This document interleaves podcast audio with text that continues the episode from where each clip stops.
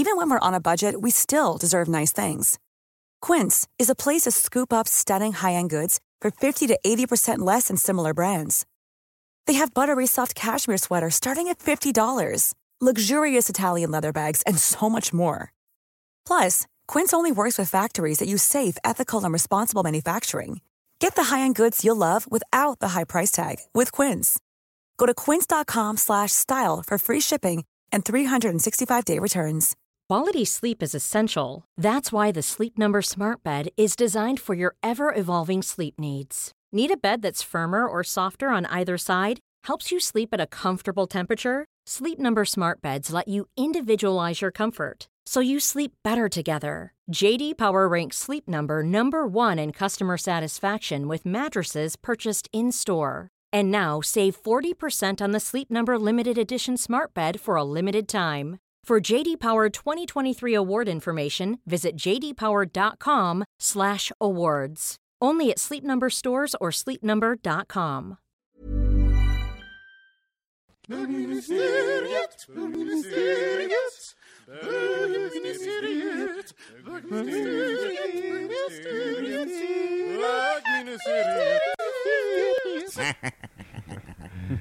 Hörni, välkomna till bögministeriet. Jag heter Kristoffer Wallercrantz och jag sitter här med Johan Svensson. Hello!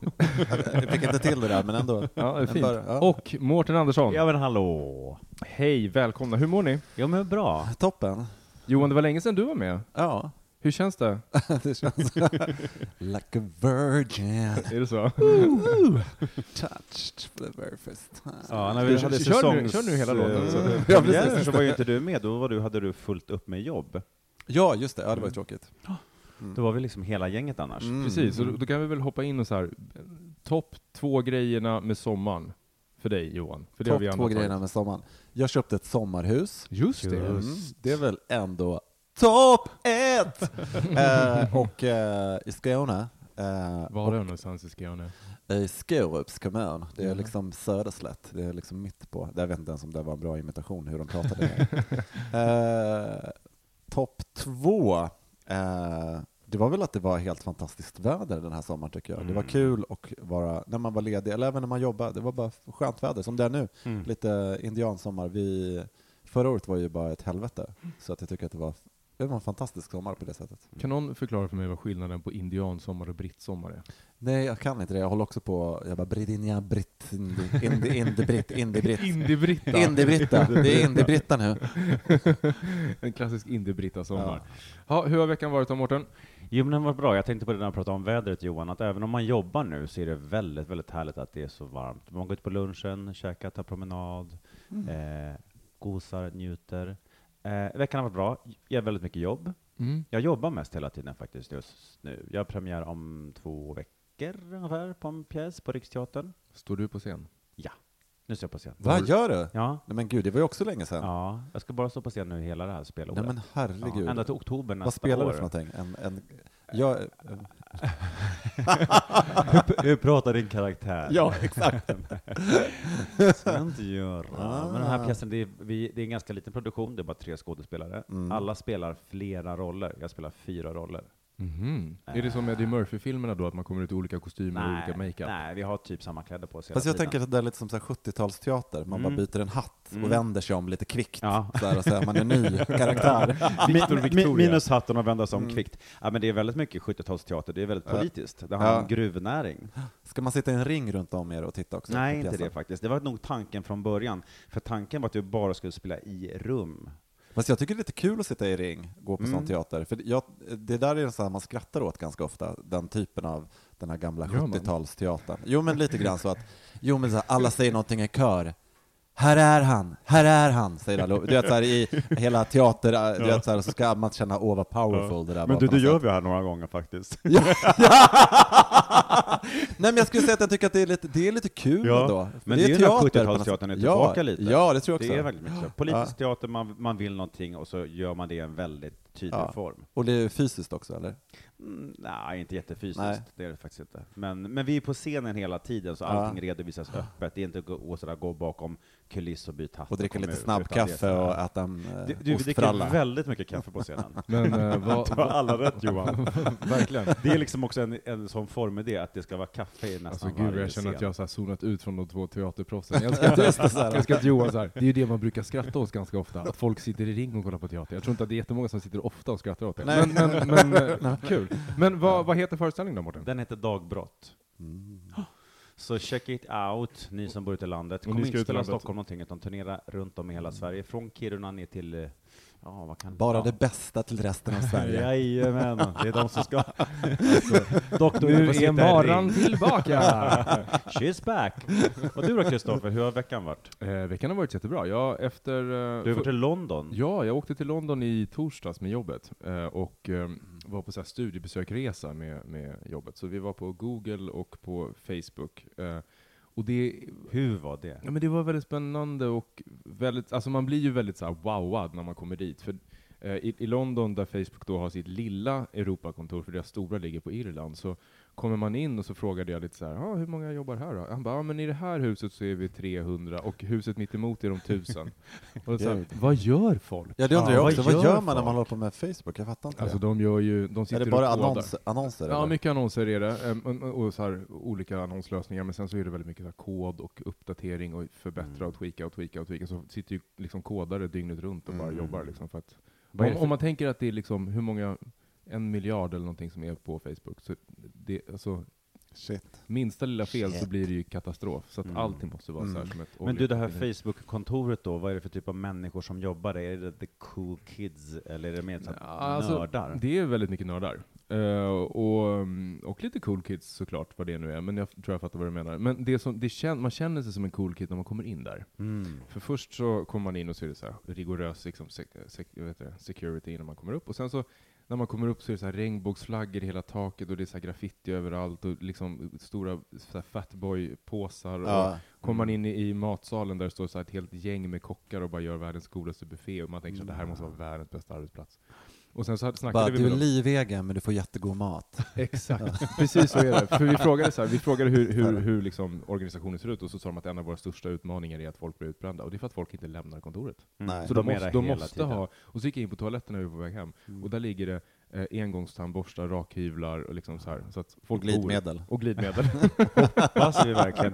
Men då, alltså snittåldern är det en väldigt ung? ung nej, det beror, nej, det, ja, jo, ganska ungt är det väl. Men hur räknas då jämfört eh, Google och eh, Facebook? Är Google stråt vassare coolness? Det är lite olika saker ju. Google är ju i stort sett internet. Mm. Och Facebook är ju i stort sett sociala mediet. Mm. Alltså så här, så det, det är lite olika, men de är ju beroende av varandra naturligtvis. Men, men eh, båda är lika coola. Och vad gjorde ni på Facebook?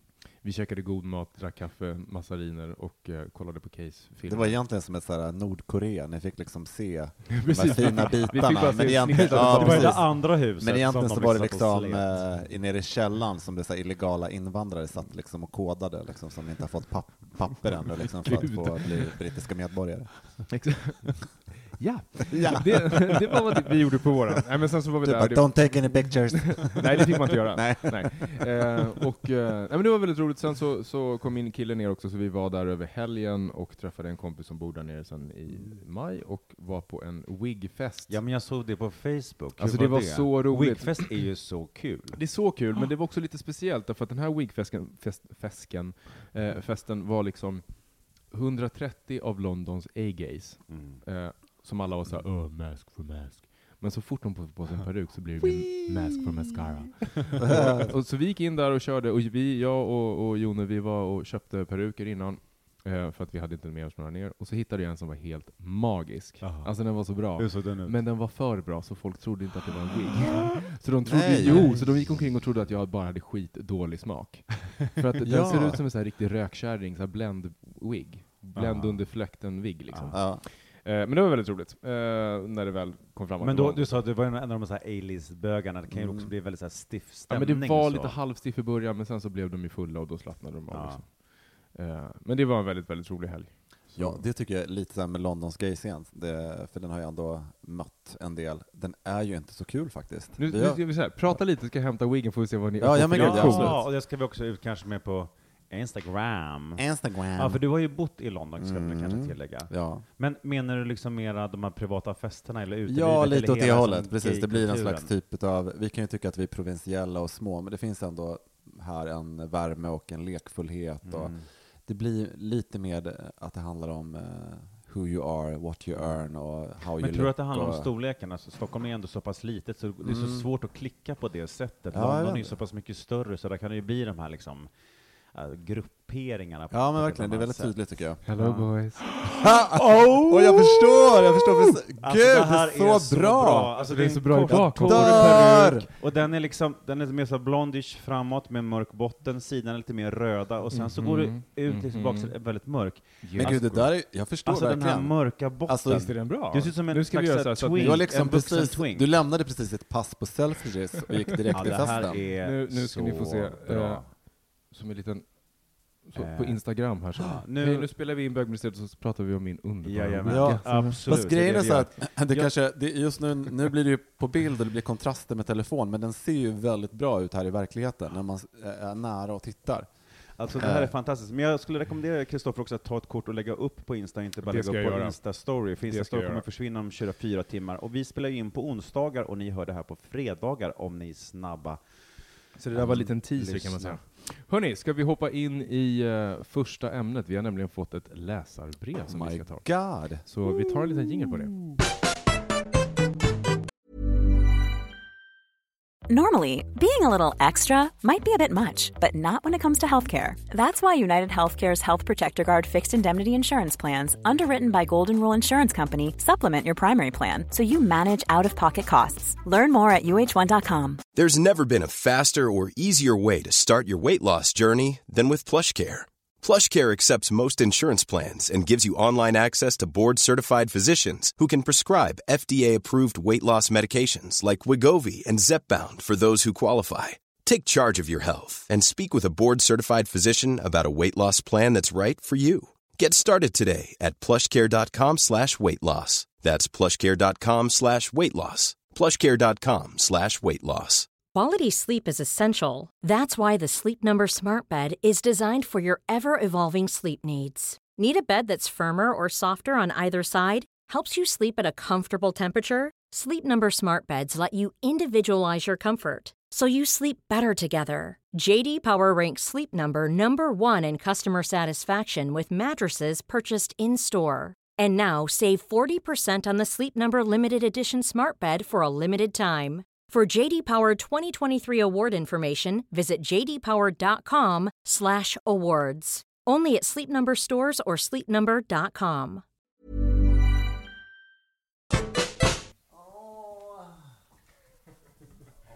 Är du redo Johan? Ja, nu börjar vi med att hälla upp lite vin här. Johan gör det med gras och stönar sig fram mot mikrofonen. Mm. Låt oss höra Johan. Mm. Vi har ju fått ett läsarbrev. Det var väldigt kort. Eh, så här står det. Ja, äntligen. Jag tycker det är för lite kärlek i världen och att vi är dåliga på att säga när vi tycker andra gör något bra. Mm. Det är roligare att kärleksbomba. Risk för förslag ni redan snackat om, säger han. Vad tycker ni är lättast? Visa andra uppskattning kontra skitsnack. Hur bra är ni på att säga till varandra och andra när ni tycker någon, eh, någon gör rätt, fel eller behandlar er illa? Hur hanterar man i en relation att ha olika intressen utan att det blir en... Ja, det blev en ny grej. Mm. Hur hanterar man i en relation att ha olika intressen utan att det blir konflikt? Okej, men Ja. Det var två olika år- frågor. Två frågor här nu. Mm. Mm. Stor kram tillbaks till er. Vi hade Yes. som sagt kram innan på en konversation. Jaha, okej, ja, ja. ja, ja. Väldigt- Skicka inte till Kristoffer privat, utan eh, skicka gärna till Björkman.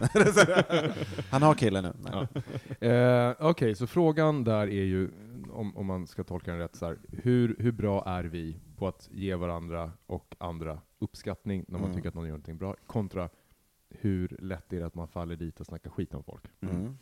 Eh, Jag kan ju börja eh, för egen del då, eftersom att det är jag som pratar nu Mm. uppenbarligen. Ja, just det. Låter bra. Som snackar helt enkelt. Precis. Nej, men jag kan ju säga så här, alltså, det är klart att det, det, vi har, på, på, på jobbet så har vi en övning som kallas just för lovebombing eh, med våra studenter, som Mm. handlar om att få ihop gruppdynamiken och, och sådär. Där man ska dela med sig av sina positiva tankar om de andra personerna i gruppen. Mm. Och det tycker ju folk generellt är skitjobbigt eh, och genant och det är så ovant och man så här skru- skruvar på sig och sådär. Men sen när man väl gör det så går gruppen därifrån efter en timme och är på en helt annan nivå och tycker att det är Mm. fantastiskt. Mm. Ehm, Kan jag- du berätta lite kort bara hur, hur är liksom upplägget för den Ja, upplägg, upplägget ser ut så att de jobbar med en gruppuppgift och sen så några dagar in så sätter vi oss och så pratar vi om hur jobbet går och hur Mm. liksom sådär. Och sen så säger vi det att nu ska vi göra en lovebombing-övning.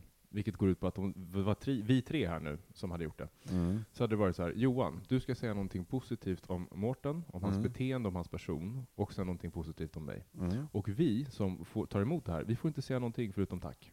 Och det är nästan lika svårt som Just att det. ge en kommentar. Därför Mm. att vi är så vana med att det ska vara någon typ av transaktion. Sådär. Och jag har varit med om det här några gånger och gjorde det faktiskt med mina kollegor, där jag, där jag var med i det gänget. Sådär. Att ge varandra den här feedbacken. Och det är, det är ju svårt. Mm. Därför att man, jag tänker ju väldigt ofta positiva saker om folk. Men man säger dem ju väldigt sällan. Eh, däremot när någonting går dåligt och någonting är fel, då kan, det är mycket lättare, för vi är så vana att liksom Mm. pra, Mm. fokusera på problematiken. Men det är väldigt kraftfullt att ge någon, Mm. alltså bara så här, oavkortat, bara här, jag tycker att det här var fantastiskt det du Mm. gjorde. Och Mm. inte förvänta sig någonting Det tillbaka. kräver ju lite mer också. Det kräver väldigt mycket Mm. mer. Men tycker du att du är bra på det privat då, Kristoffer? Ehm, med vissa personer tycker jag att, jag att det är det. Och för det tycker jag är intressant, för, varför med vissa personer och, och andra inte? Därför att jag tror att med de personerna som jag känner mig trygg att säga sådana saker till är personer där jag någonstans vet att det inte är en transaktion i grunden. I, i förhållande till att jag vill ha någonting tillbaka. Mm. Eh, eh, och, och att jag känner mig trygg. För att man kan också känna sig lite dum, eller jag kan känna mig lite dum om jag skulle bara så här häva ut någonting superpositivt som någon som inte är beredd på det. Mm. Tror jag bara för att det är så ovant att man gör det. Mm. Eh, men med vissa människor gör man det mer och, liksom sådär, och då, då har jag inga problem att göra det. Men jag skulle nog, om jag ska ställa det emot att snacka, att hur lätt det är att snacka skit om folk, Mm. så tror jag tyvärr att, det, att jag tycker att det är lättare att, att snacka om folk än att eh, Mm. snacka till folk. Mm. Men kanske snacka bra om folk Och också? det gör jag, det gör jag mycket. Mm. Så oerhört trevlig. Trevlerskan. Du då Johan? du? Vad blir det? Ja. Nej men jag håller med dig Kristoffer. Jag tycker också så här att, att i- nu när jag tänker, när du faktiskt säger så, så tänker jag också att jag eh, säger några positiva saker till dem som jag tycker står mig nära och betyder någonting egentligen. Mm. Och sen kanske jag ibland eh, inte orkar med att göra det med andra människor. Jo, och det tror jag också för att jag tycker det är trist när jag, jag gillar inte när det blir eh, så här, jag gillar inte så här bekräftelse eh, fest heller på något sätt som kan bli också. Jag gillar inte när det klingar falskt. För jag tycker beröm, fina ord, eh, uppskattning, det har också lite med energi att göra. Det behöver inte vara översvallande, utan det kan ju vara liksom, gud jag tycker du är bra på det du gör. Mm. Och har du liksom rätt energi i det, det vet ju du som håller på med teater, inte det ni liksom, när man ska öva in någonting, det ska ju låta sant på scenen.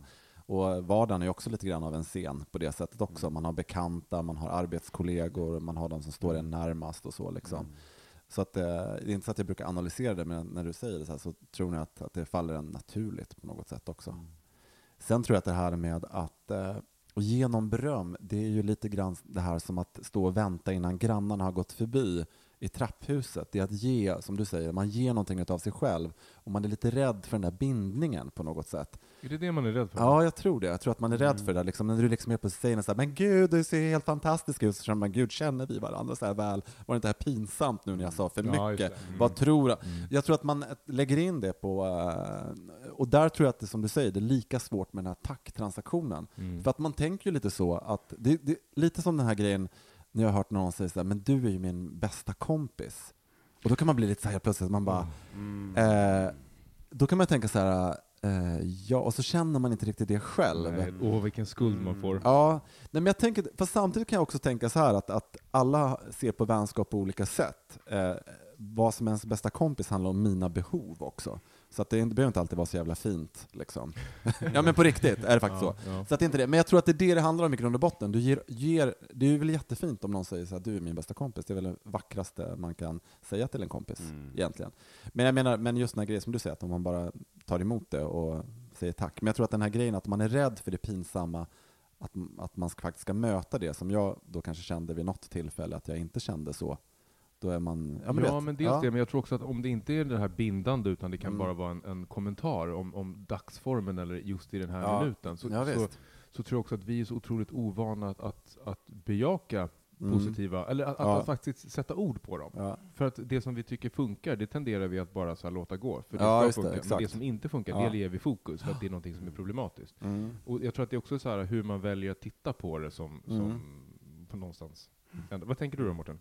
Eh, jag tänker att det är, för mig är det väldigt kopplat till mitt eget välbefinnande. Om jag känner att jag mår väldigt bra så känner jag att det är så mycket oerhört lättare för mig att feedbacka positivt eh, till andra. Ett väldigt tydligt exempel faktiskt när jag är i ett repetitionsarbete. När man börjar repa så är liksom allt väldigt tillåtet och man är nya för varandra och det känns så kul och lustfyllt och man, man har liksom inte nått någon slags typ av prestationsångest. utan Man, man, man, man är väldigt så här creddig och, pre, liksom, och lyfter varandra. Och ju längre tid man kommer in i processen och ju större press det blir och ju mer prestation man känner att man ska, ska prestera, ju liksom mer tunnelseende blir det i arbetet och ju mindre ser man sina kollegor. Vilket låter ju komplext, för jobbet handlar väldigt mycket om att se varandra. Men eh, eh, för mig är det vä- väldigt tydligt. Men det där tycker jag är intressant, för jag, jag spelade in en, en podd idag för uh, DIK, som är typ någon kommunikations... Jag vet inte riktigt, men det gjorde jag i alla fall. Eh, och, eh, och då pratade vi om kreativitet, och, och hur man föder kreativitet och hur man eh, bejakar kreativitet så det blir mer av det. Och det som du säger, ju längre in i den här liksom tunneln man pratar om, desto mer fokuserad blir man. Mm. Men det är också där man kan bli som mest tvivel, alltså få som mest tvivel, för att varje val man gör i det läget blir avgörande. Och då skulle vi ju behöva mer av Mm. bekräftande. Att så här, känna att du är på rätt spår, vad vi gör det här tillsammans. Alltså så här, istället för att alla går in i sin bubbla och, och så. Mm. Så det blir ju egentligen kontraproduktivt, Mm. Men ja, verkligen. Tänker jag. Men jag, men jag tänker samma sak när det gäller att, att, att prata illa om andra. Det är ju eh, också, det är ju sällan man känner att man är liksom i full harmoni och känner att man är på världens bästa så här, plats i livet och bara såhär, för fan, Nej. han och hon. Det, det, det, det är ju inte, alltså, man är helt osugen på det. Men jag tycker du säger något bra där, för att det är två olika saker. Att prata illa om någon och skitsnack tycker jag faktiskt är nästan två, som du säger, att Mm. inte vara i balans. Att prata illa om någon är ju mer liksom, eh, när det faktiskt inte Det blir är ju någonting. lite ondskefullt. Skitsnack kan ju vara någonting att man säger, men nu är han där på semester igen och ska vara så jävla flashig, har inte sett Mm. det på Instagram. Pratar du om mig nu? Ja, nej, jag pratat om det. Nej, men liksom så här, det kan ju vara så här kul ma- Det finns, det finns ju någonting att ha lite distans till sig själv och Mm. det som är ens eh, negativa sidor och liksom sådana saker.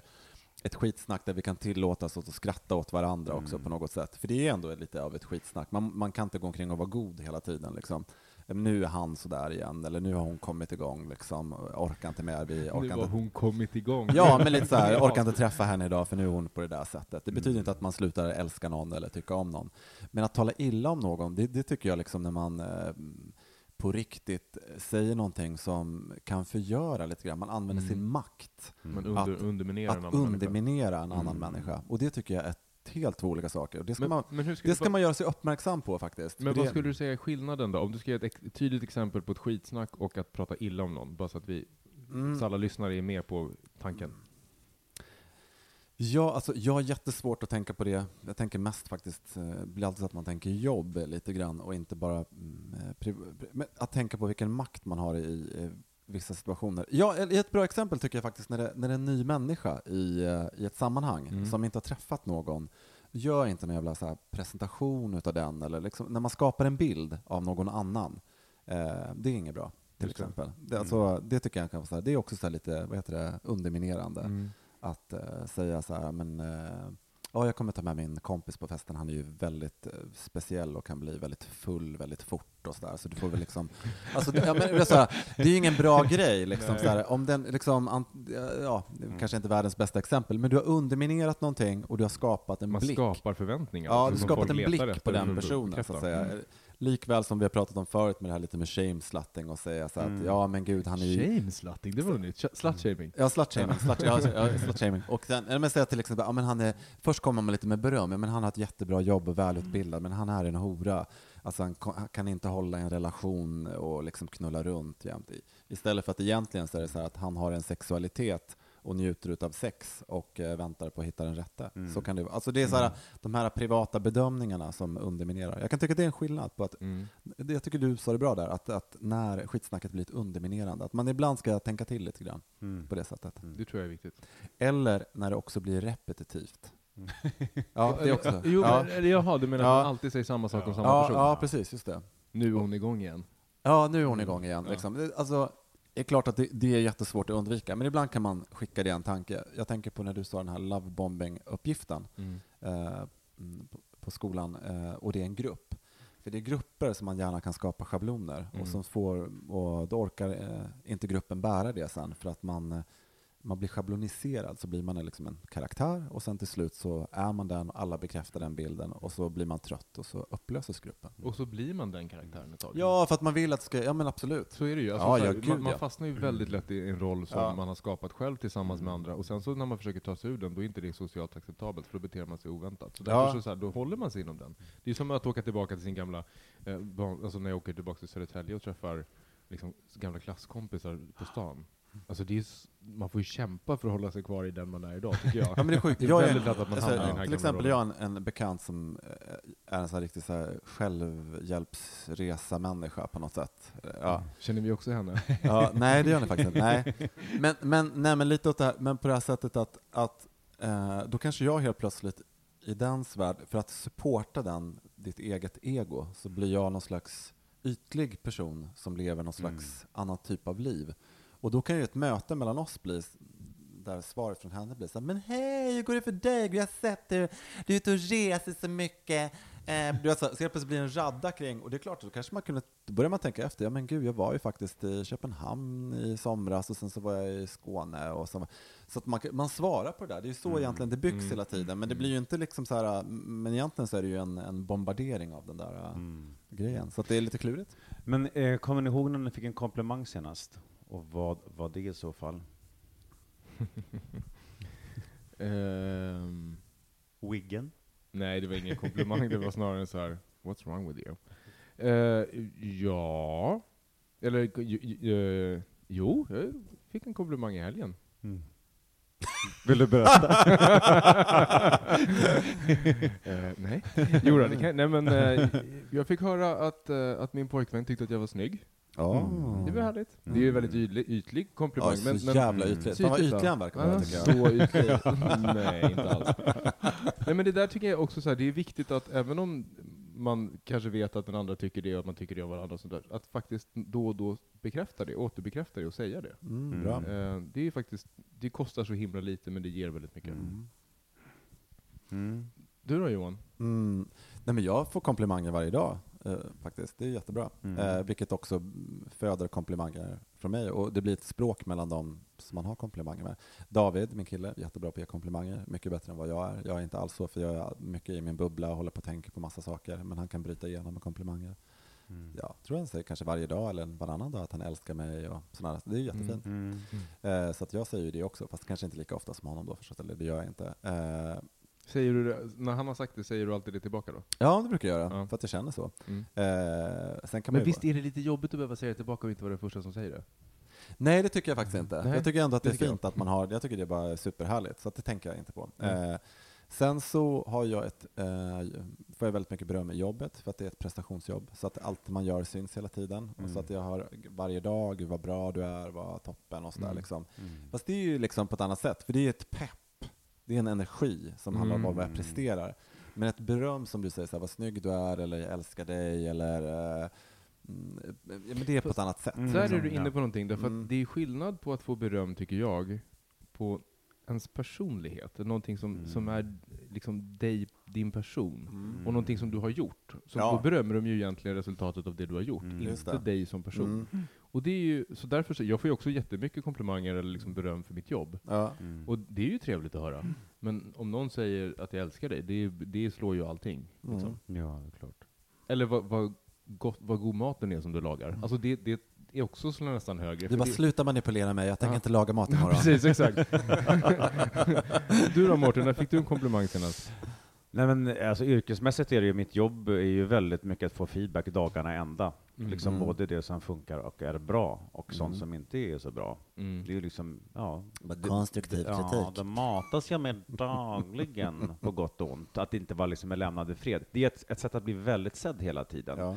Eh, och det kan vara väldigt uppiggande, och det kan också ibland vara stressande, att man känner att man vill vara i fred. Mm. Eh, men sen så var det också, alltså kom, när man har en partner som vi alla har, och Mm. om man då har, som man tycker, eh, om man har en generös pojkvän som liksom kan uttrycka sig väldigt mycket och, och Mm. sin, sin uppskattning, eh, vilket ni ju båda har och jag också har, så får man ju väldigt mycket Mm.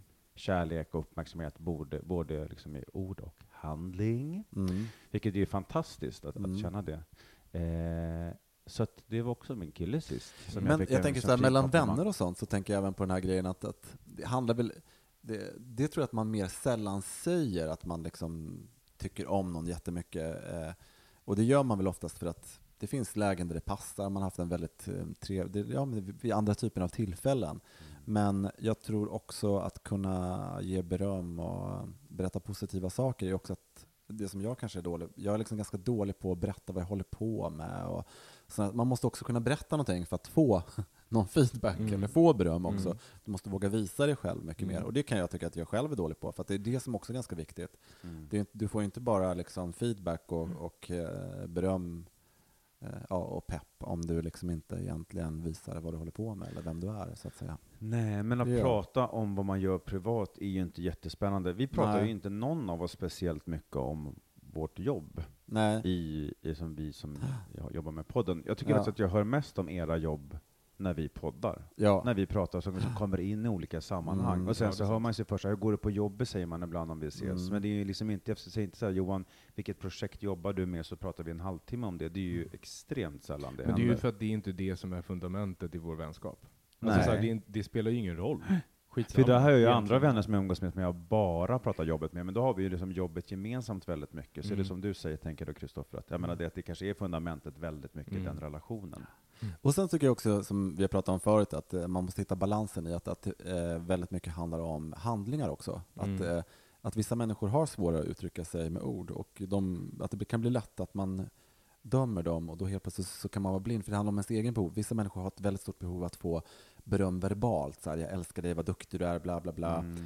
Eh, de människorna kan ju också missa när någon annan egentligen har gjort ganska mycket för dem i rena handlingar. Du kanske har den här personen som, eh, inte vet jag, eh, hjälper dig och liksom när du storhandlar, eh, tar med sig bilen, eller jag har ingen aning, Mm. liksom, eller kommer med tips och råd. Eller, det är ju också ett, det är också ett eh, man får inte glömma att eh, folk vi, eh, som eh, inte är bra med orden, de kompenserar också lite grann med andra typer av, av handlingar, i ett engagemang ibland också. Mm. Så att Mm. man får inte bara, får inte, det är svårt eh, tycker jag ibland att tänka att, eh, att det finns ett rätt jag tycker det handlar väldigt mycket om närvaro i varandras liv. Det tycker det är väldigt viktigt. Det är väl det bästa Det är, väl en jätte, berömmet. det är väl ett jättebra sätt att avrunda det här samtalet Ja. på. Att, sådär, att vara närvarande i de relationer man är i och Exakt. försöka undvika. Alltså, skit, skitsnack, det kommer vi alla att fortsätta göra till Ja. en viss mån. Men undvik att eh, prata illa om folk. Det är väl att Ja. hitta den skillnaden. Mm. Ska vi tipsa om det? Sluta prata illa nu. Nej men alltså, det, Okej, det kanske, det kanske var veckans eh, mest Mm. obvious. eh, Ja, när vi tömt ut det här. Men jag måste säga att vi har ju ändå glidit in lite på fråga nummer två i det här lyssnarbrevet, för det handlade om ens partner också. Mm. Eller hur? Hur var det exakt, Exakt. formulerat? Jag tycker vi tar den frågan efter den här gingen. Mm. Härligt att vara tillbaka. Mm. skål! Allt- skål!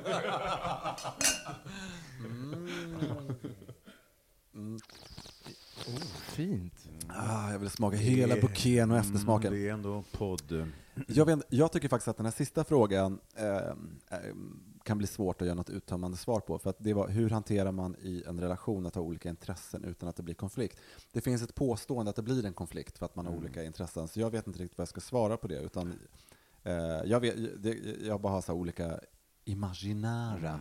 eh, situationer. Jag så man har ibland heterosexuella relationer. Du vet att, att någon så här, han spelar innebandy eh, fem dagar i veckan och sen så eh, ska han träffa kompisarna på helgen och på söndagar ska han träffa sport. Vi hinner liksom inte umgås. Eh, jag vet faktiskt inte. Jag, Vilken, vilken tjej är det som låter så? ja, Vi vill träffa henne. vi vill inte umgås! Vi umgås! Jag, vet, inte, alltså, så jag har svårt att förstå, jag har faktiskt svårt att förstå problemformuleringen. Ja. Eh, någon är ett ego, någon annan ger efter. Är inte det som är svaret? Att man måste kompromissa. Och det handlar Ja, om vilka- eller så handlar det väl om att inte behöva se olika intressen som någonting dåligt. Det är Nej, väl jättebra. Varför Nej, exakt. Låt dig inspireras av din partner. partners så- intressen. Nej men exakt. Det är väl klart att om en person, problemet är väl om en person älskar att resa jättemycket och den andra inte gör det. Det skulle jag tro, ty, nog Ja, det tycka skulle vara en konflikt. Mm. Och det handlar inte bara om intresset att upptäcka nya platser. Därför att det kostar pengar att resa också. Mm. Och det kostar tid från varandra. Ja, Alltså, så det är både så här tid och pengar. Så det skulle jag ja. tycka var en, en konflikt. Mm. Men är man i en relation så måste man ju också vara nyfiken. Eller hur? Ja, faktiskt. Så att man, man kan ju inte liksom ge sig in i en relation Prata inte illa om varandra var nyfiken. Ja, nej men lite, är det inte så? Tänker inte ni så att, att, in. att den här grejen att, att, att komma in i en relation och säga så här, det där gör jag inte. Är inte det en ganska trist Jo, det är en otroligt inte trist. som framkomlig väg. Nej. Var tillåtande med din partner, kompromissa så mycket som det går om det behövs. Ja, men om någon köper en segelbåt, husbil, eh, vill spela golf, då får man väl följa med någon gång till golfbanan och titta vad en partner håller på med. Jag tror, det här är, Det är helt bäst- enkelt inte en fråga som bögministeriet ska svara på. Nej. Det går bra att... Take care of your Vilken, own shit. vilken, Gud, vilken tur att vi tog upp den då. Vi gjorde ett försök i alla fall. Vi gjorde ett försök, det tycker jag Absolut. också. Ja. Nej, vi går vidare, vi tar en jingel, ja, eller vi, hur? vi, tar en jingel tycker jag. Okej, då är vi tillbaka igen. Åh, vad härligt. Men så skåla! Skål! Men det finns ingenting kvar att skåla. Det finns, eh, Det är lillördag. det är lillördag, det finns en flaska Ja. till i kylen. Mm. Jag går och hämtar. Ja, bra. Och då är den slut. Mm. Nej, Men Mm. gud, hur mycket har du druckit, Kristoffer? Du, lika mycket som du, försök inte. Okej, så här. För, några, för något år sedan, eller om det var ett och ett halvt år sedan, så sa Robin att ehm, det var väldigt viktigt att då och då stanna upp och eh, ställa så här oväntade frågor till sin partner. Eh, inte för att man... ehm, den, den är tom. Inte för att man... Eh, Fanns inte en flaska till Riesling, ursäkta men... jo, det finns en... men ni vill jättegärna dricka bubbel eller? Ja, nej, okej, fine. vi Ja, fortsätt. Okej. Ursäkta, Jo, då sa, mm, då, då sa Robin att det är viktigt att ställa frågor till sin, till sin partner. För att Mm. eh, vis- vissa saker kommer fram i vardagen, som man, man lever tillsammans, man gör saker tillsammans. Eh, och vissa saker kommer inte fram därför att man inte ställer de specifika frågorna och kommer in på ämnet. Eh, jag och Robin hade sedan en podd för i våras, där det bara var vi två och vi ställde varandra lite frågor som, som Mm. resulterade i ganska intressanta, tyckte vi i alla fall, eh, slutsatser och, och, och saker som kom fram. Så nu tänkte jag göra detsamma med er. Mm, och perfekt. Spännande. Jag har nämligen fem frågor var till er som jag vill att ni eh, funderar på. Och det, när jag ställer den till dig Johan, då är det bara du som ska svara. Eh, så att vi kör en sån tydlig uppdelning. Så se det här lite som ett Mm. eh, avsnitt av Skavlan. Oj, vad härligt. Mm. Då Är får du du bryta på lite norsk, eller du pratar Ja, jag. svenska med lite norsk brytning. Va? Med Norsk. lite norsk brytning. Alltså, det där var ju så långt ifrån Norge man kan komma. Eh, Skånska var också bra i början. Fast jag har norsk brytning. Okej Johan, är du redo? Mm. Vad i livet ångrar du att du har gjort, alternativt inte gjort? Den lilla frågan. Åh, den lilla frågan. Ja, jag eh, önskar, eh, ångrar att jag inte var lite modigare när jag var yngre. Jag tänker så att jag hade en möjlighet att faktiskt flytta till New York när jag var så typ 20 år gammal. Jaha, berätta. Jo, men därför att jag jobbade på ett produktionsbolag som eh, var väldigt, eller liksom TBT-känt, eh, Pettersson Åkerlund, Jonas Åkerlunds produktionsbolag. Och jag träffade ganska mycket så här inflytelserika rika människor och, eh, och sen så hade jag mycket så här ärenden, för det var liksom billigare att skicka mig till New York än att skicka ett bud. Och då var, åkte man dit safe med. Jag åkte liksom med du vet, så här, kändisars musikvideo masters. Så reste jag liksom med SAS till New York och så hade jag en god vän som jag fortfarande är god vän med. Hon bor i New York och har en eh, gammal son och så. Men, men just den här grejen att, att då var det Hon har en gammal son. Ja, men jag, jag, jag, jag, tänkte högt här nu. Att- Jag menar att det, det, nu tänker jag så här, det är så många år tillbaka i tiden. Ja, okej. Ja, men hon, hade, hon hade precis flyttat dit och gift sig och bla bla bla. Men hur som helst, kort och gott så kan man säga så här. Hade jag varit lite mer kreativ och tänkt och inte varit så liksom rädd och ängslig så hade det varit fullt möjligt och bara flytta dit och bott i Brooklyn eller i Williamsburg. Men för mig var det liksom då helt plötsligt någonting som jag låste mig i. Men jag tror ändå att det hade varit ett väldigt roligt äventyr. Så jag Mm. kan tycka att det var tråkigt att jag inte gjorde det. Annars så ångrar jag inte så mycket. För, men, det, för, men det finns alltid någonting med att eh, bo i ett annat land vid Mm. något tillfälle som man lär sig väldigt mycket av. Eh, så jag tycker det är allt, det, ja, det är väl det. Var det någon, det var dubbelfråga där kände jag lite grann? Nej, eller? det var vad du ångrar att du har gjort eller alternativt inte gjort. ja, Så okej. det där var ju vad du inte har gjort. ja, och nu ska jag säga vad jag ångrar vad jag, Vad du har gjort. vad jag har gjort. Eh, det blir så här klipp i den här tankepausen. Eh, gud vad svårt. Eh, mm, mm, mm. Nej, faktiskt. Nej, men det, jag tror inte att det är någonting som jag känner så här. Jag tänker mest på den där, det där, de här tillfällena som man känner, som ibland kan skapa en fantasi eller något liknande. Men jag är faktiskt väldigt nöjd med det, vad jag är idag och då tänker jag att det är en resa. Så jag har inget så som jag känner så här att jag ångrar på det sättet. Kan man säga då att eh, summan av kardemumman på den är att man ångrar mest det man inte gör istället för det man gör? Ja, men Den faktiskt. klyschan, Ja, men men, det är är faktiskt, ja, men det är, jag tror att den är sann. För att det man tycker att man inte gjorde, det skapar fantasier. Men jag kan tycka att det finns massa såna andra grejer. Jag har haft massa roliga tillfällen som att, åh, varför tog jag inte det? Men det kan jag tycka är en fantasi av, för det vet man ändå inte om det hade blivit nå- någonting av. Men jag kan tycka att den här grejen var inte omöjlig. Och jag Mm. tror, och den hade inte påverkat min situation, vad jag är just nu. Det hade inte sett annorlunda ut, men det hade bara varit lite roligare. Förstår du? Det hade Mm. inte varit så att jag tänkt, det är inte så att jag sitter och säger här nu att då hade jag bott nu i Manhattan och varit jättehäftig. Utan jag säger bara att det var en tråkig, det hade varit kul tror jag. Just det. Mm. Okej. Yes, färdig. Färdig, tack för den. Eh, Mårten, är du redo för en fråga? Ja. Shoot! Vad fortsätter du att be om ursäkt för genom livet? Alltså vad är det du alltid ber om ursäkt för? Hans existens. Jag tänkte ni skulle svara på det. Nej. Vad ber jag allt fortfarande om ursäkt för? Eh, alltså, eh, Att inte kommer i tid? nej men jag är, Ja, du är kommer ganska ganska, bra i tid. bra Ja. i tid. Jag har varit också väldigt bra på att passa tid, men jag har stått väldigt länge och väntat på folk, så jag har ju liksom tappat sugen på att vänta, så att jag kommer sent själv numera. Ah, jag tycker inte jag ber om ursäkt så mycket. Du gör inte det? Nej. Uppfattar du att jag gör det? Nej, nej, nej. Alltså, Nej, jag har bara... Nej, Jag, men jag tänkte Ja, att det kan det är också vara så att man inte jag har gått riktigt in på själv. Vogue och hittat en lista så här. Ja, vad kul. Things Ja, you should ask your BFF. Oh, yeah. Ja, det, där, det är därifrån de Come on girl, next question. Nej, Ja, Okej, question. så den, Mm. okay, den Ja. boomade vi. Mm. Eh, Johan, Mm. när känner du dig som mest sårbar? Mm. När jag inte har ätit. Är det så?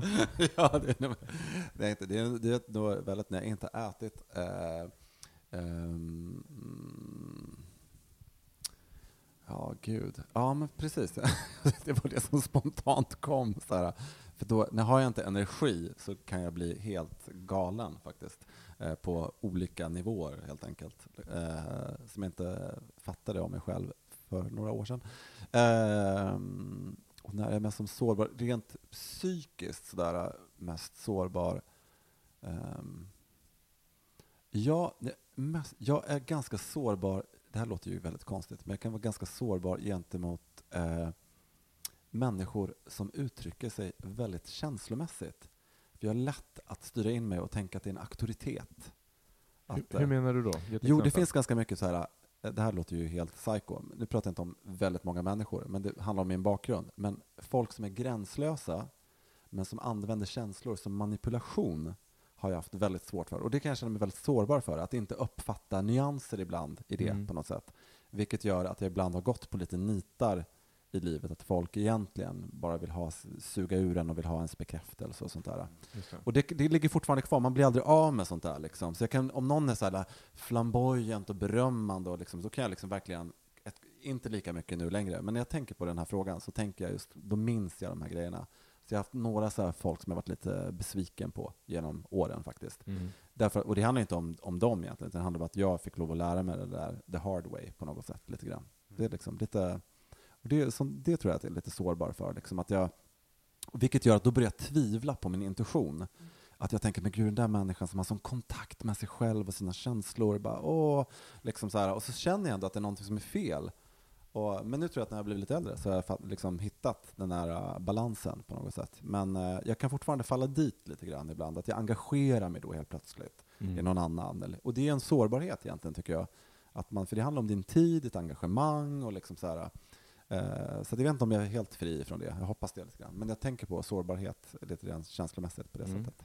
Mm. Mm, tack för det Ja, svaret. varsågod. Eh, Mårten, Mm. vad stör du dig på mest hos andra? Människor som inte kommer i tid. Ja, men det är faktiskt en sån sak. Men det är faktiskt Ja. en sak som- som jag faktiskt stör mig på väldigt mycket. Eh, jag har ju några personer i min närhet som jag tycker väldigt, väldigt mycket om, men som är helt hopplösa med tiden. Och du som känner mig ganska väl, Kristoffer, vet om att också att jag går på niten hela tiden. det är Varenda så gång. lustigt, för jag menar, jag kommer aldrig kunna förändra de här personerna. De kommer Nej. fortsätta komma i, i, liksom sent. Det är ju bara jag som måste liksom Men- ställa om klockan på ett annat sätt. Liksom. Jag säger åtta, det betyder alltid halv nio, kanske nio. Men du, jag undrar, eh, är det här... Eh, ja, jag vet inte. Det, eh, vad ska, det här med att komma i, eh, tror du att är det en viss typ av kategori, eller är det du, eller så, liksom, vad, vad handlar det här om så på något sätt? Varför de här människorna kommer i tid, otid och jag, eller att jag reagerar som jag gör. Ja, jag har inte så många människor som jag känner som inte kommer i tid. Nej, jag har inte många, ska Nej. jag säga. Men det räcker ju med att man Men har det räcker några. med några. Och någon man också haft i hela sitt liv i sin närhet. Ja, just det. Ja. och det är kanske de relationerna också som sätter också prägeln, Mm. lite som du var inne på Mm. Johan, att man har en historia som ändå sätter tonen Men för någonting. Och Ja. det där är ju väldigt svårt att, att liksom, eh, liksom slå sig fri ifrån. Och det hänger ju Mm. med, så det triggar ju igång någonting eh, någonstans. Men tror Sen du på ju den här grejen man pratar om, i- för att jag har ju eh, gått i terapi och du har gått i analys och alla har gått i terapier Mm. och sånt där.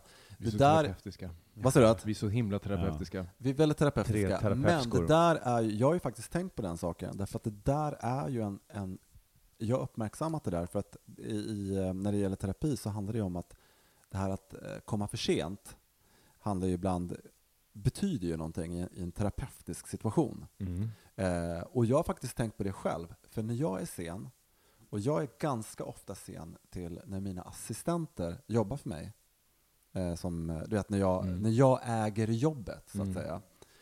Och jag vet om det, men jag betalar dem, de har betalt, och vilket gör att, eh, eh, så på det sättet så är det en maktsituation. Som du missbrukar.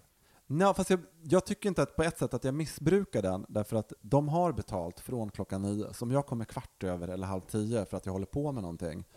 Men jag har svårt att översätta, men när jag tänker på den grejen, att översätta det till en vänskap på något sätt, som är på samma premisser, så, är det, så finns det någonting i det som jag tänker på just den här grejen, att komma för sent, eh, att, att, att faktiskt eh, i terapin, det kan borde vara en visa makt, det kan vara en aggressiv handling, det kan vara eh, ointresse. Det, det, det betyder att komma för sent. Alla människor kan komma i tid.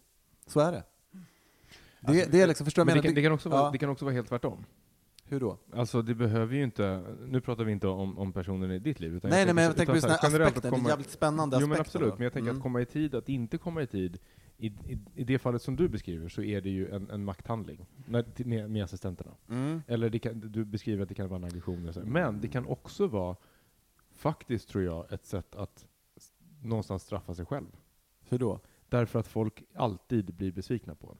När Ja, man- just när det. man Exakt. Inte, när man exakt. Det är också tid. intressant. Och, och det, är ju, det är ju reversed, att, Mm. sådär, Mm. att, att sätta sig i ett underläge. Liksom. Eh, Eller att man vill att, att eh, ja men precis. Det eller kan, att man vill ha uppmärksamhet. Men det är därför det, det är precis, man kan också, det är extremt uppmärksamhetskrävande Extremt. att komma sent. Det är alltid en person som, vem väntar vi på? Och så är det alltid den personen man alltid väntar på, och den kommer in och den, Mm. alltså det är också, Ja. man kan tänka att det är något, och medan den personen säger nej men jag ska inte ha någon uppmärksamhet, men det blir alltid Jo men det är samma som, det är samma som eh, vi hade ju, när vi var tillsammans och bodde i Fredhäll så hade vi en fest en gång och så kom det eh, en person, en, en, en liksom vän till oss, som kom på den här festen, eh, som eh, hade en dålig dag Mm. eh, och bestämde sig för att jag vill inte ha någon uppmärksamhet och sätter sig i ett hörn och är helt tyst.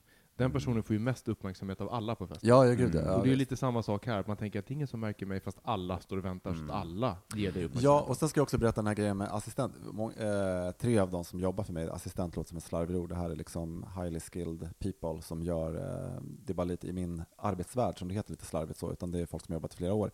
Eh, men då ska jag säga att eh, de är jag också eh, privat kompis med, och jag skulle aldrig vara sen till något när vi har någonting som sker privat. Då är jag aldrig sen. Mm.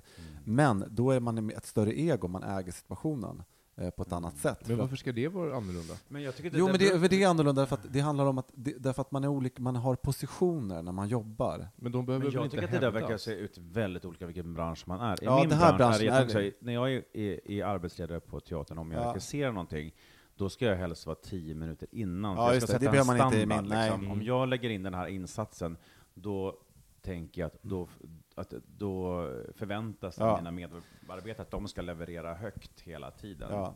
Det är lite annorlunda i min värld, för jag kan ju sitta och jobba med någonting till klockan 12 på natten, Ja, och, och vilket gör att jag faktiskt sover mindre än vad de gör, så att säga. Mm. Och då kan de börja med något. Jag skickar ett sms på morgonen, kör igång med det här, jag kommer om 20 minuter.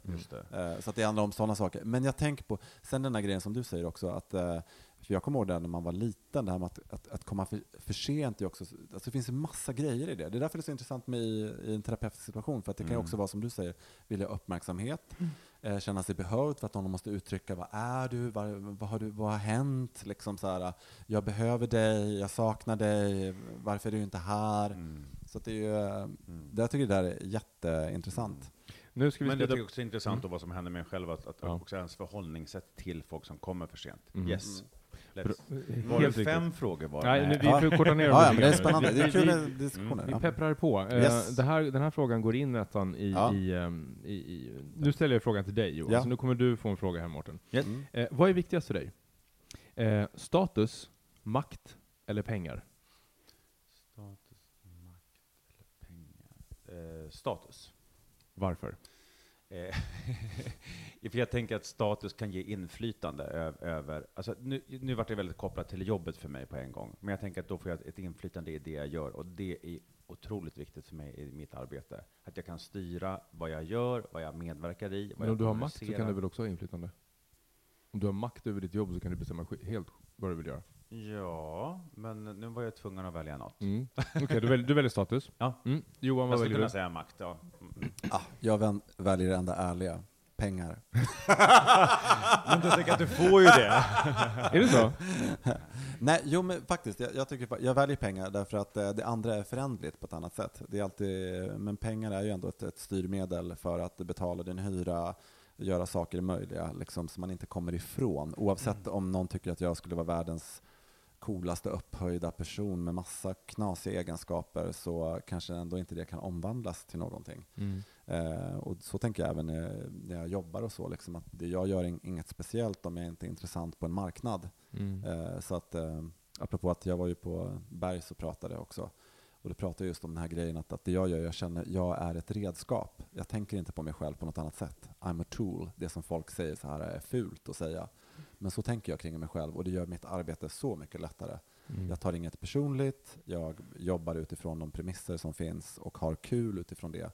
Men till syvende och sist så är det ett jobb jag gör och eh, där håller jag med Freud. Eh, att vara sane är att kunna älska och kunna arbeta. Och liksom, det är det som är de två sakerna vi behöver. Och resultatet av det är pengar. Okej. Pengar utan status och makt. Ja, man får, har du mycket pengar så får du ju status och makt. Eh, oftast också.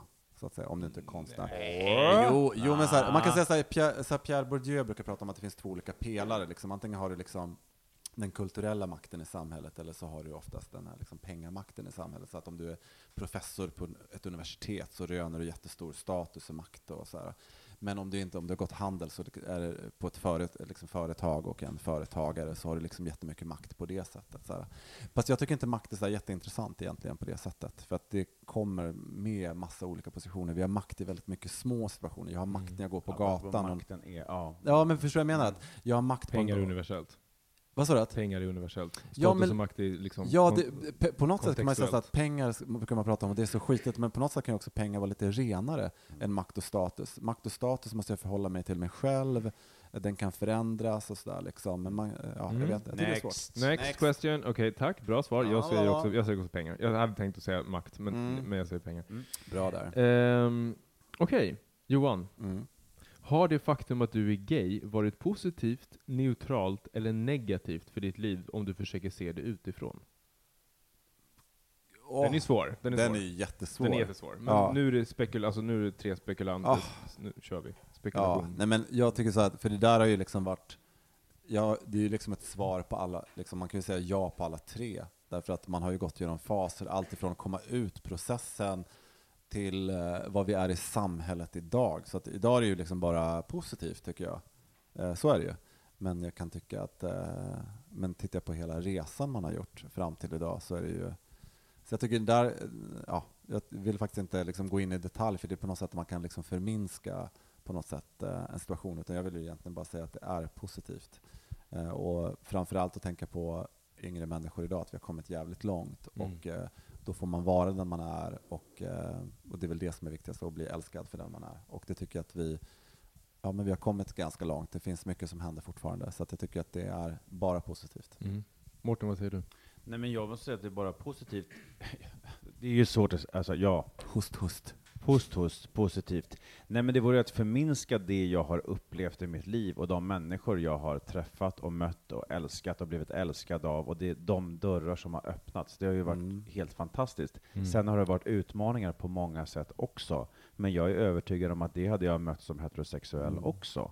Det har varit liksom tuffare utmaningar, men det har varit väldigt höga eh, toppar liksom, i Mm. den här resan också. Mm. Bra. Eh, jag- varför jag ställde den frågan, det var för att jag var på jag kommer inte ihåg vilken situation det var i, men det var många bögar så det var förmodligen en fest. eh, och så kom den här upp, och så sa jag det att här, jag är så tacksam över det faktum att jag är gay, för att det har öppnat så många dörrar och skapat sådana möjligheter. Mm. Ehm, och jag har fått tillgång till en, en vänskapskrets som har gått från liksom 18 år upp till liksom 65, som jag har umgåtts med. Alltså sådär. Och det känns väldigt rikt. Så. Mm. Och då var det en kille som sa det så här, ja fast det hade du fått som straight också. Och då sa jag så här, nej det hade jag inte fått. Så bara, jo det hade du, men du hade inte sett det på samma sätt, utan du hade sett andra saker. Och det blev en ganska intressant diskussion, så då vill jag bara ställa Ja. den. Ja, ja, vi går vidare. låter det också så här, äh, Jag vet, jag är trött. jag bara trött Ja, jag vet, blev jag när jag hörde den grejen. Eh, Mårten, Mm. en väldigt rak fråga. Ja. Tycker du att du är rolig? Eh, jag skulle säga att det, det är väldigt kontextuellt. Extremt mycket. När är I- du rolig?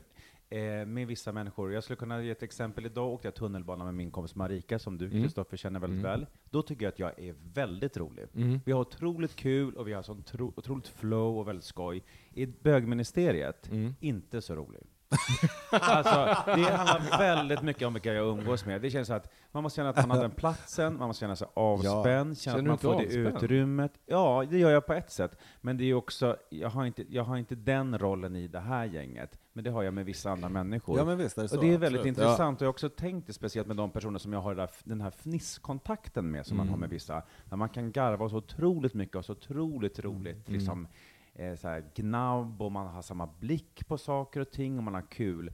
Mm. Eh, medan i andra sammanhang här, nej men det där saknas ju helt totalt. Så Mm. att jag tror att om någon skulle beskriva mig utifrån, ja men ni och några andra, så skulle man kunna få väldigt, väldigt olika svar i det. Och när det gäller det här gänget så känner jag också, också när man umgås med, med i, i olika sammanhang, så cementerar man ju vissa roller. Här är liksom vissa som ska vara roliga, vissa som har andra roller.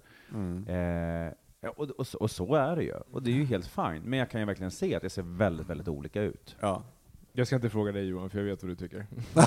Vad bra! I love being second guest! Nej då. Tycker du att du är rolig? Ja, men det tycker jag att det är kul. Absolut.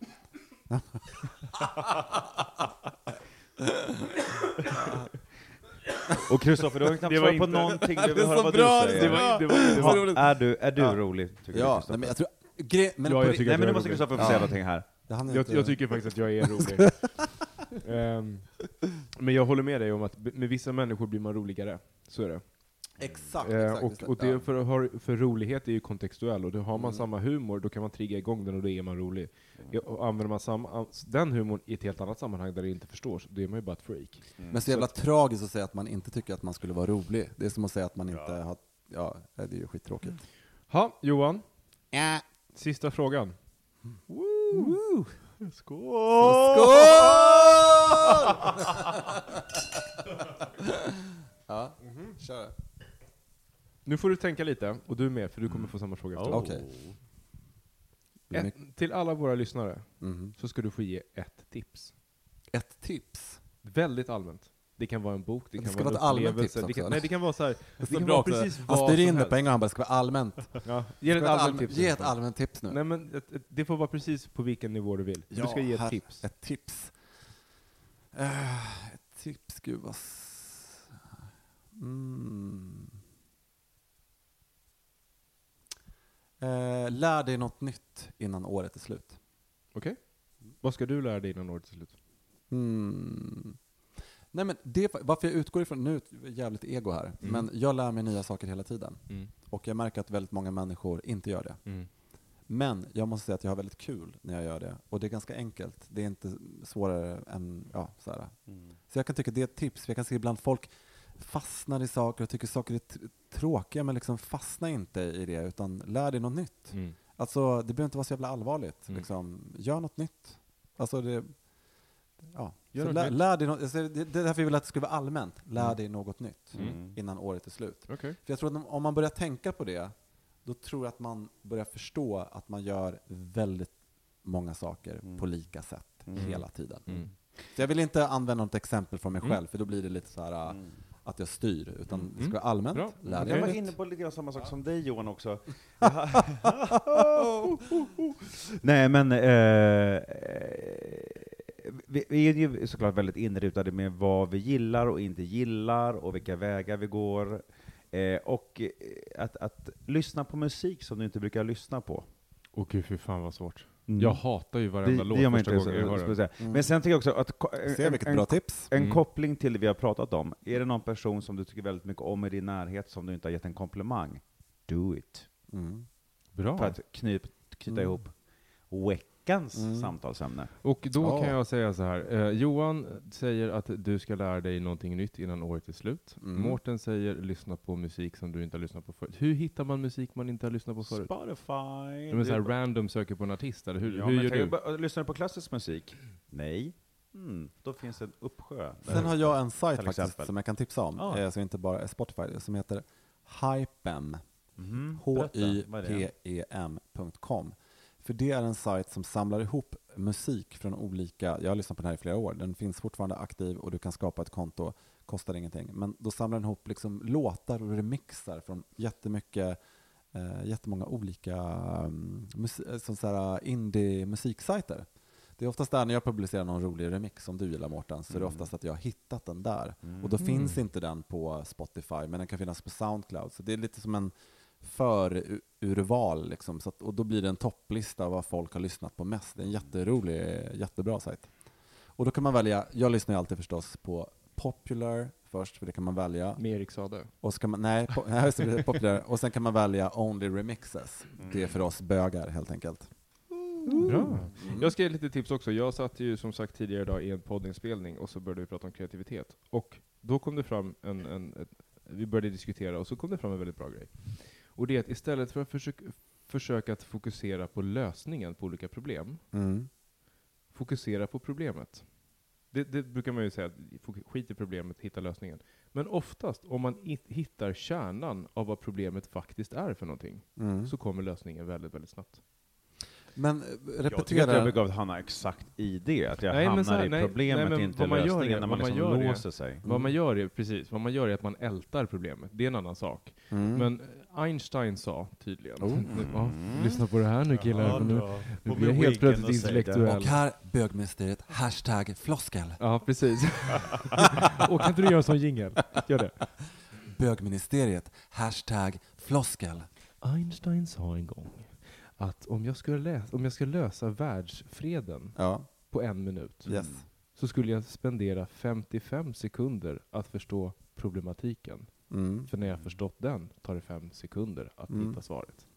Men du måste ha ligger något praktiskt, det. du måste ha Okej, något jag exempel, jag vill ha något exempel. Okej, skit i det då. Ta en ja. annan grej. Nej, Okej. Men det är bra, kul, bra, det är roligt bra. tycker jag. Bra, Alltså, det är jag ska jättebra. Jag håller Jag faktiskt ska försöka med. applicera det, för jag Ja. har ett problem också på jobbet. Jag ska försöka Mm. verkligen tänka på Nej det. men se om på jag riktigt, därför att Mm. ofta så, så ser vi problematiken som en, som en luddig svart boll som ligger där, som är odefinierbar, som bara är i vägen. Mm. Men om man faktiskt kommer åt så här, vad är det som är, vart är liksom felkopplingen i det här? Mm. Hittar man den, då är det ganska lätt att se att aha, det här är problemet, då kan vi lösa det så här. Mm. Ja. Men, men vi, vi tenderar att bara älta problem, och det är det som gör att vi inte kommer Fast det vidare. kluriga är också när man jobbar och i grupp, för det är också lite den grejen, att det finns ju väldigt många människor som egentligen inte vill lösa problemet. Mm, Ja, men så så är är det också. Ja, det så är är det väldigt faktiskt. Ja. intressant. Det är ett helt avsnitt Det är faktiskt. Det är annat ett helt annat avsnitt. Okej, en Ja, annan, en annan, men jag kände att min blev lite, lite luddig. Nej, jag tycker Nej, det är den var jättebra. jättebra. Nu ger vi dig beröm här. Vad bra du är, Simultant. Tack så Kristoffer. mycket. Fantastiskt. Så bra Kristoffer. Det var inte alls luddigt, det var Nej. klart, En annan sak om vi tydligt vill göra och- någonting mycket lättare, det är att testa, no- tro inte att du vet vad du tycker om vad gäller sex, testa någonting som du inte har testat förut. Ja! Ja, bra! Där- Ja. Hörni, Shit, det här är jättespännande. ska Ja. ska? Mårten ska avrunda. Ja, den var Kristoffer som började. Får jag höra? känner det på Det händer ju Ja, någonting ja. nästa helg Jävlar vad det faktiskt. klass. Så här är det, nästa helg den 20... Ja, Jag tror jag vet vad du pratar om. Det kommer storma i Stockholm.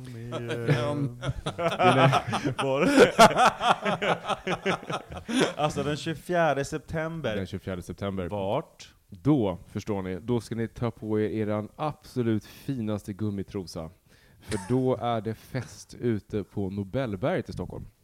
För alla er som bor i Stockholmsområdet så är det nämligen så här att SLM, medlemsklubben som står för Scandinavian Leatherman, Mm. har en gång om året någonting som de kallar för Baltic Battle.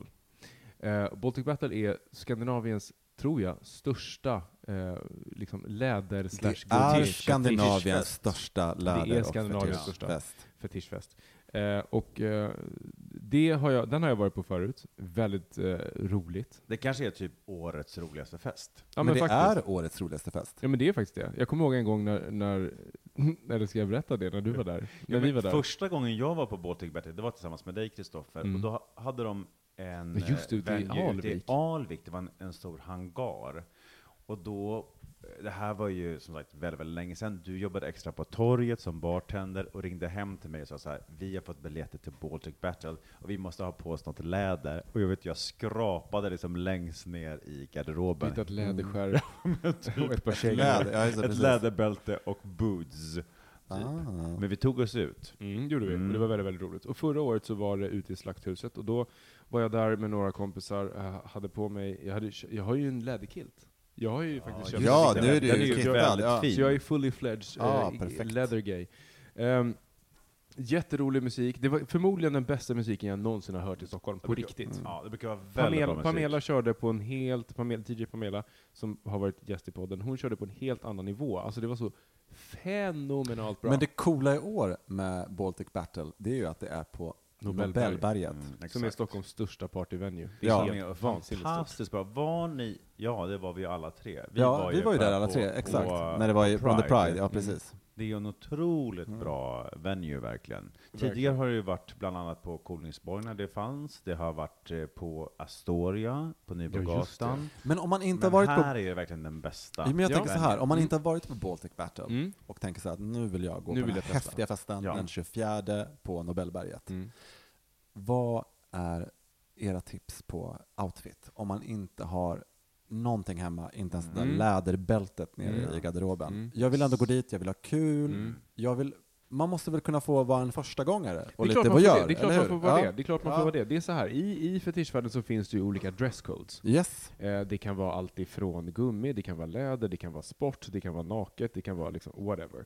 Eh, det som gäller på det här, om, nu har jag inte jag läst på hemsidan, men vad jag skulle tro är att SLMs alla dresscodes gäller. Så man kan gå in på SLMs hemsida och kolla vilka Mm. olika dresscodes det är. Är det Men, kanske .se eller .com? Ja, Man- precis, tro. Nu får ni Eh, googla, herregud. Ja, googla man får, man, ska man ha kul får man anstränga sig lite Ja, innan faktiskt. också, eller hur? Men det absolut lättaste om man inte har inte ens en läderboot Yes. eller ett läderskärp, Låt som jag. Det låter som du. Ja. Men vad du, vad du faktiskt har, du har ett par sneakers, Yes. du har ett par strumpor som är Yes. lite högre, och du har ett par shorts. Yes. Varsågod, kom in. Jag Därför är då redo. Går, då går du nämligen in under sportkategorin, förstår Yes. du. Eh, så att, men det viktigaste, om om man ska vara lite nitpicking här nu, Mm. och viktig sådär, så är det att du kan inte hålla på och blanda stilarna. Nej. Du kan inte komma med en läderväst och ett par sneakers. Nej. Utan om du kör läder, då kör du läder. Eh, med läder går också att ha svarta jeans, lädershorts, eller förlåt, läderboots, eh, kanske en vit Kängor. eller svart t-shirt. Men inga Mm. tryck. Skit i Men trycken. nu på Baltic Battle Mm. den 24 på Nobelberget. Gud vad du pluggar. Helt gränslöst pluggar du. Så eh, tänker jag så här, vad skulle vara er drömoutfit? Om ni hade limitless budget och bara kunde beställa den imorgon av en eh, ja, inte jag, hantverkare, läderkännare, Ja. skräddare. Alltså då skulle det vara för mig, som jag haft typ, alltså ett par välsydda läderbyxor och ett par svarta kängor. Kanske en harness. Mm. Men han ska köra ganska simpelt bara, svart. du, du skulle köra, jag skulle köra lite mer haute couture-varianten. Mm, Okej, Okej, berätta. berätta. Jag skulle köra eh, en outfit som jag faktiskt har kört. Ja. Nämligen eh, kängor, läderkängor. Mm. Yes. Eh, min läderkilt. Den är faktiskt, den är ju fin. Den är Den jättefin. är jättefin, ja, eller fin. Men alltså om man tänker, tänk, jo jag tycker att den är fin. Jag var nämligen i Berlin och kollade eh, på Mr. B, en sån här läderaffär som finns där. Och då hittade jag samma, exakt likadan kilt som jag har. Den kostade 790 euro. Det är ganska mycket Ah. pengar. Men på Ebay, mina vänner, så köpte jag den för Mm. 400 spänn. Och det är faktiskt riktigt läder. Mm. Ja, Så skitsamma. Så, ett då skulle jag ha det och sen en harness. Kristoffer, ja. är det ett tips kanske? Ja, det är Ja. faktiskt ett tips. Ebay är ett tips. Men Vad eh, Vad skulle du ha då, Johan? jag tänker så här att om jag skulle gå på Baltic Battle den 24 september på Nobelberget, Är det på Nobelberget? då skulle jag ha på mig eh, då skulle jag ha på mig en eh, eh, lederhosen. Mm? Lederhosen? Det är Ja. en fetisch. ja, men det är väl trevligt. Det är ju ändå läder. Ja, fast du får inte ha den här liksom, öst, liksom österrikiska, då får du ju köra liksom chaps läderstall. Ja, men man kan väl visa stjärten idag? Ja, gud ja. Ja, Mm. eller hur? Då skulle jag ha gjort en sån. Jag skulle ha gjort en lederhosen där stjärten är bar och sen ett par kängor till det. Det var kul. Mm. Och sen hade jag Nej. haft en, en peruk i gummi. Nej jag skojar. Nej, jag hade haft en liten en filthatt. si- simmössa. En filthatt med en väldigt stor fjäder i. Vad som har varit väldigt kul tycker jag med de Baltic Battle-fester som jag har varit på, det är att det är väldigt blandad publik, det är liksom både väldigt unga, äldre, det känns som en väldigt så här bjussig, glad, schysst stämning. Alltid väldigt bra musik, väldigt mycket folk. Och jag kan säga så här, för alla de som inte har varit på en sån här fest förut, så har, jag hade i alla fall jättemycket fördomar om vad det skulle vara för någonting. Eh, Att så här, åh, tysk läder, liksom bögporrparty. Det är inte det det handlar om. Utan det, Vad handlar det om? Det är en dresscode och det är eh, mer öppet till, jag skulle säga att det är en mer tillåtande miljö än till exempel eh, andra gayklubbar. klubbar. Därför att det, stereotyperna, eftersom att alla har en dresscode, så går det inte att läsa status i folk på samma sätt som Nej, det gör när man det. går ut på en klubb. Så på så sätt så är det, of- tycker jag oftast att det är en öppnare och faktiskt trevligare stämning på de här ställena. Så jag tycker om, Jag jag, jag tycker det är väldigt roligt. Det är Jag måste också säga, en det är väldigt, väldigt väldigt bra kul. ingång om man är eh, liksom nyfiken på, på läder eller fetisch eh, liksom communityt, så är det också en väldigt bra inkörsport att gå på den här festen. För det är väldigt stort och mycket Ja. blandat med folk och liksom... ja, Jag kommer ju vara sportig då i, när, nästa vecka, därför att jag har ju inget, jag har inte de här läderhosen jag drömmer om, det var ett drömscenario, så Mm. jag kommer vara sportig. Mm. Så, men jag tänker när vi har vår förfest innan vi går dit, den 24 september, Baltic Mm. Battle, Nobelberget, eh, så, Du är fan värre än RuPaul. så tänker jag så här, vad, vad, vad ska man ha, dricka för fördrink? Hur ska förfesten se ut?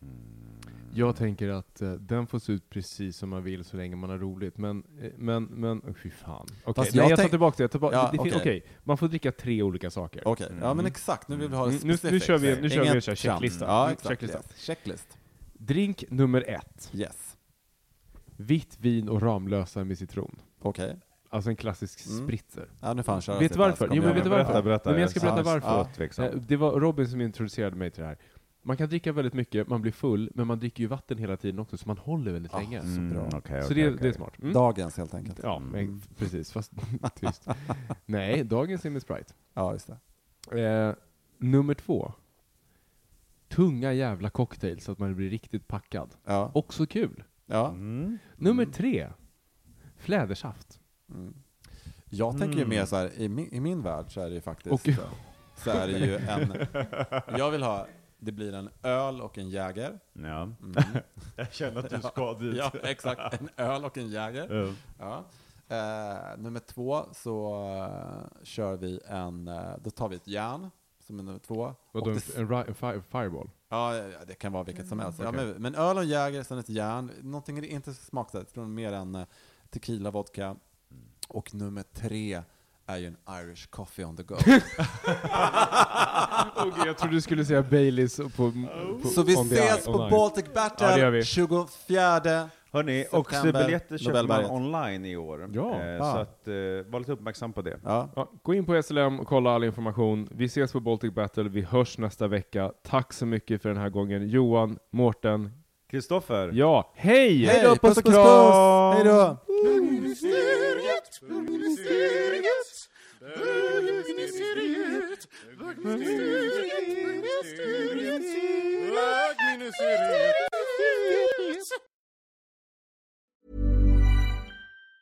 Planning for your next trip? Elevate your travel style with Quince. Quince has all the jet setting essentials you'll want for your next getaway, like European linen, premium luggage options, buttery soft Italian leather bags, and so much more. And it's all priced at 50 to 80% less than similar brands. Plus, Quince only works with factories that use safe and ethical manufacturing practices. Pack your bags with high-quality essentials you'll be wearing for vacations to come with Quince. Go to quince.com slash trip for free shipping and 365-day returns. Hey, it's Paige DeSorbo from Giggly Squad. High quality fashion without the price tag. Say hello to Quince. I'm snagging high-end essentials like cozy cashmere sweaters, sleek leather jackets, fine jewelry, and so much more. With Quince being 50 to 80% less than similar brands. And they partner with factories that prioritize safe, ethical, and responsible manufacturing. I love that. Luxury quality within reach. Go to quince.com slash style to get free shipping and 365 day returns on your next order. Quince.com slash style.